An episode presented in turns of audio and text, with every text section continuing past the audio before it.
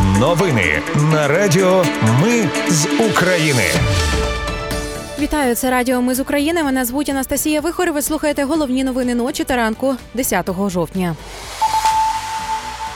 Росіяни атакували безпілотниками Одещину і били по Херсонщині. Є поранені. Кількість загиблих у грозі збільшилася до 53 людей.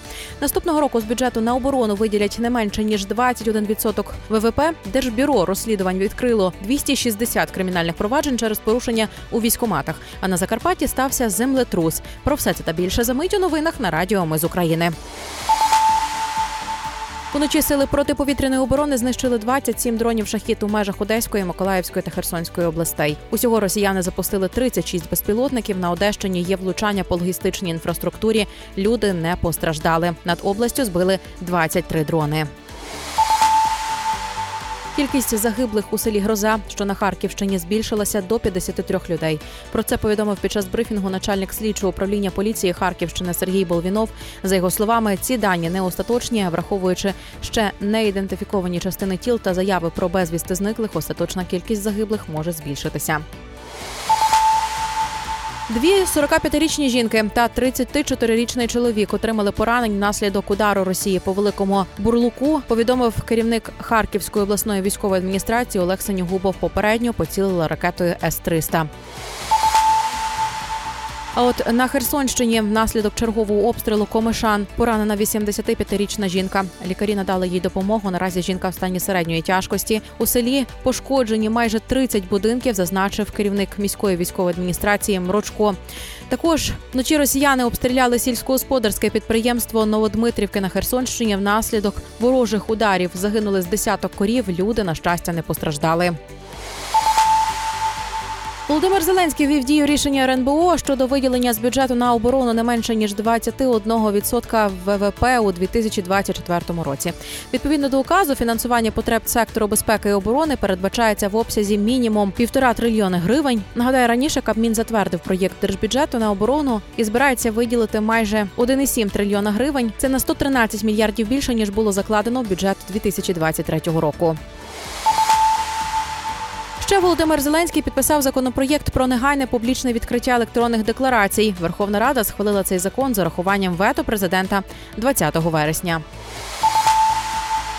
Президент Зеленський прибув до столиці Румунії Бухаресту з офіційним візитом з колегою Клаусом Йоганнісом. Він обговорить безпекову взаємодію, зокрема в Чорному морі, розвиток авіаційної та інших оборонних коаліцій і посилення української протиповітряної оборони, а також відносини із партнерами. Держбюро розслідувань відкрило 260 кримінальних проваджень за фактами порушень у військоматах і військово-лікарських комісіях. Про підозру повідомили вже 58 людям. Повідомили у відомстві. З даними ДБР, посадовці отримали хабарів на майже 4 мільйони гривень. А суди заарештували понад 3,5 мільйони цих грошей.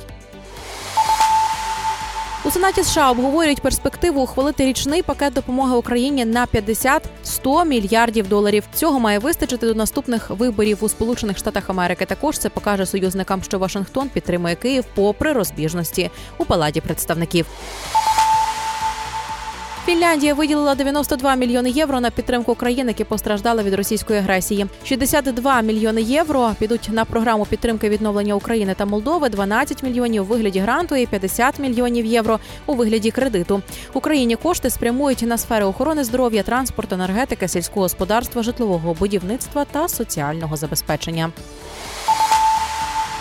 Ну і про події в Ізраїлі. Наразі Ізраїль уразив 1707 цілей в секторі Гази, зокрема 475 ракетних систем і 73 командні центри. З ізраїльської сторони загинули понад 900 людей, майже 150 у заручниках бойовиків. А з палестинської 704 загиблих і 4 тисячі постраждалих. Білий дім у США підсвітили кольорами прапора Ізраїлю. В містах світу проходять акції підтримки або Ізраїлю, або Палестини.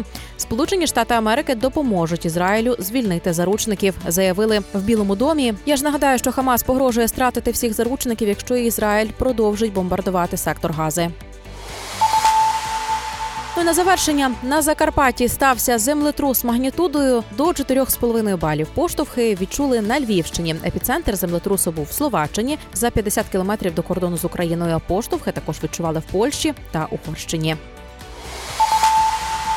Це були новини на радіо. Ми з України. Мене звуть Анастасія Вихор. Наші новини про те, що дійсно відбувається в Україні. Ми не робимо новини, зважаючи на чиїсь політичні чи бізнес-інтереси. У нас тільки реальні факти. Якщо на вашу думку, те, що ми робимо, важливо, підтримайте нас. Заходьте на сайт Ми з України.ком та тисніть кнопку Підтримати. Почуємось. Радіо Ми з України. Перемагаємо разом.